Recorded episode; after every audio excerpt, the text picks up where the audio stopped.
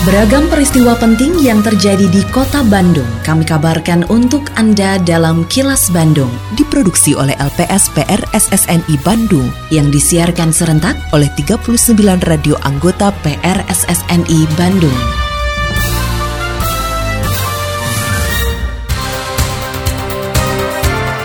Sejumlah informasi aktual kami hadirkan untuk Anda dan inilah informasi utamanya. Empat hari digelar pasar murah di Sedagin catat omset 408 juta rupiah. Antisipasi keamanan jadwal pertandingan Persib Persija dimajukan. Provinsi Jawa Barat masih belum bebas penyakit rabies. Saya Santika Sari Sumantri, inilah kilas Bandung selengkapnya.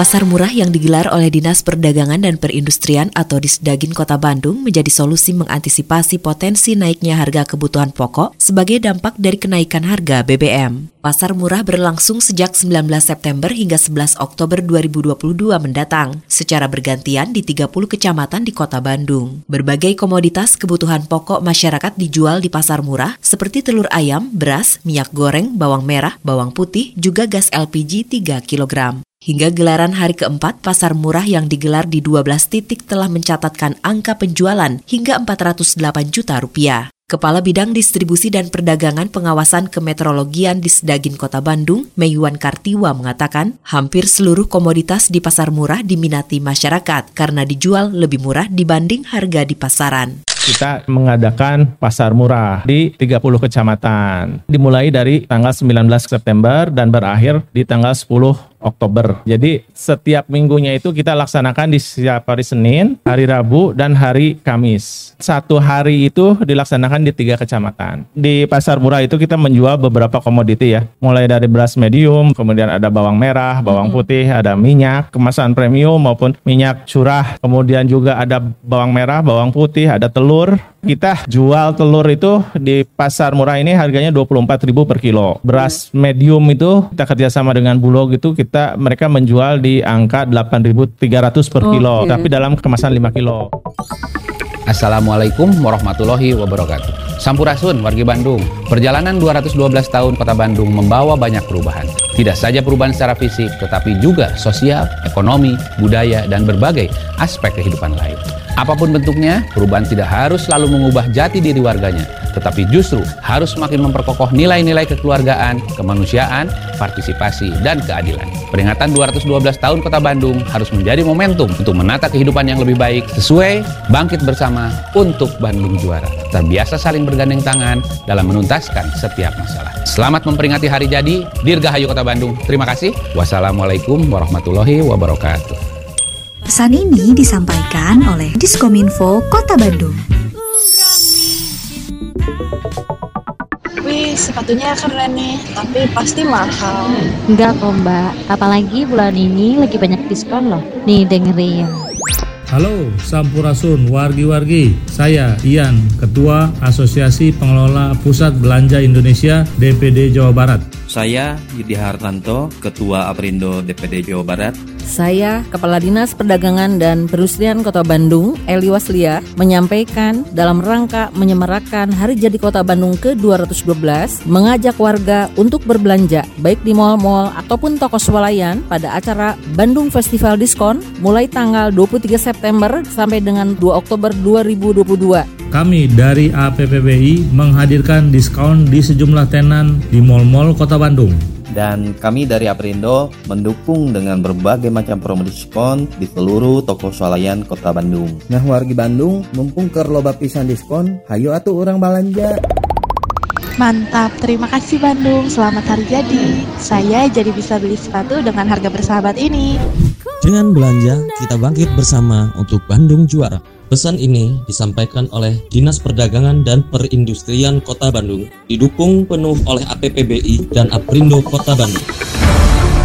Kini, audio podcast siaran Kilas Bandung dan berbagai informasi menarik lainnya bisa Anda akses di laman kilasbandungnews.com. Polda Jawa Barat akan melakukan pengamanan secara lebih ketat saat pertandingan sepak bola Persi Bandung menghadapi Persija Jakarta yang akan digelar di Stadion Gelora Bandung Lautan Api atau GBLA Gede Bage Kota Bandung pada Minggu 2 Oktober mendatang. Kepala Bidang Humas Polda Jawa Barat Komisaris Besar Polisi Ibrahim Tompo mengatakan pengamanan bakal digelar dengan skema berlapis untuk mencegah adanya pendukung Persija atau Jackmania. Hal ini karena Jackmania dilarang menonton langsung ke stadion. Selain itu, Polda Jabar sudah berkoordinasi dengan penyelenggara pertandingan untuk memajukan waktu pertandingan. Semula laga dijadwalkan pada pukul 20 malam, tapi dimajukan menjadi pukul 16 lewat 30 menit waktu Indonesia Barat untuk mencegah permasalahan keamanan dan ketertiban masyarakat.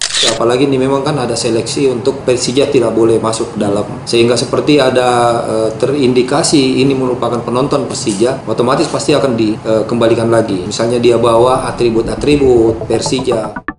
Hingga kini Provinsi Jawa Barat masih belum 100% bebas rabies, sehingga pemerintah terus memberi perhatian serius terhadap penyakit tersebut. Kepala Bidang Kesehatan Hewan dan Kesehatan Masyarakat Veteriner Dinas Ketahanan Pangan dan Peternakan DKPP Provinsi Jawa Barat, Dr. Hewan Supriyanto mengatakan, beberapa upaya untuk membuat Jawa Barat bebas rabies adalah dengan terus melakukan sosialisasi serta vaksinasi terhadap hewan peliharaan. Untuk mencapai Jabar bebas rabies, harus melewati dua tahun berturut-turut tanpa kasus rabies. Supriyanto mengatakan peringatan Hari Rabies Sedunia pada 28 September 2022 menjadi salah satu upaya meningkatkan kepedulian masyarakat terhadap penyakit rabies. Jawa Barat itu belum bebas rabies, jadi ini kita selalu mengingatkan selalu, selalu dan selalu setiap tahun mengingatkan bahwa ini ada kita punya potensi bahaya rabies. Kasus terakhir di Jawa Barat itu tahun 2020, jadi perhatian kita yang serius lah. Jadi rabies itu ditularkan melalui gigitan. Biasanya hewan-hewan yang menggigit anjing, kucing itu biasanya bagi penular. Tapi pada umumnya 90% kasus yang ada di dunia itu ditularkan oleh hewan anjing. Meskipun di Amerika di sana itu bisa ditularkan oleh kelelawar.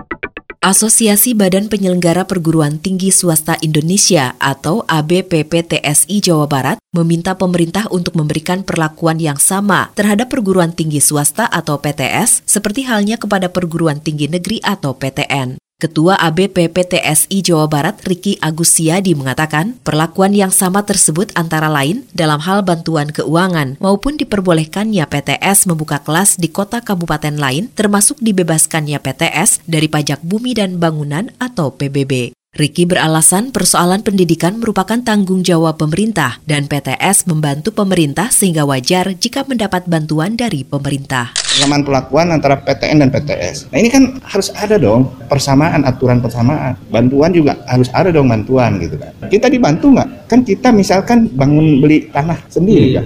ABPTSI masih berjuang ingin supaya perguruan tinggi swasta dibebasin dari PBB. Kenapa? Kita membantu. Dalam Undang-Undang Dasar, pendidikan itu tanggung jawab siapa? Pemerintah. Ya harus bantu dong. Nolin aja. Di Jakarta kan sudah nol. Nah ini kan salah satu kan bisa berat memberatkan. Nah ini perjuangan di saya BPTSI. Kenapa saya beli ABPTSI? Salah satunya juga berjuang itu.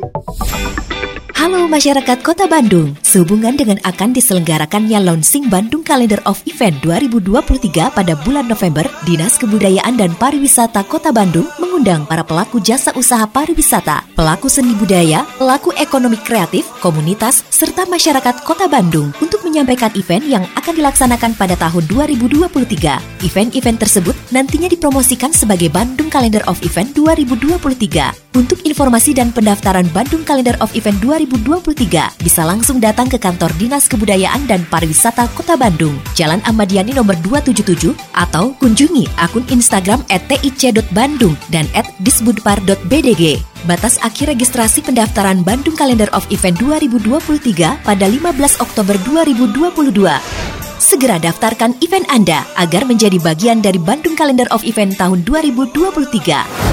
Pesan ini disampaikan oleh Dinas Kebudayaan dan Pariwisata Kota Bandung.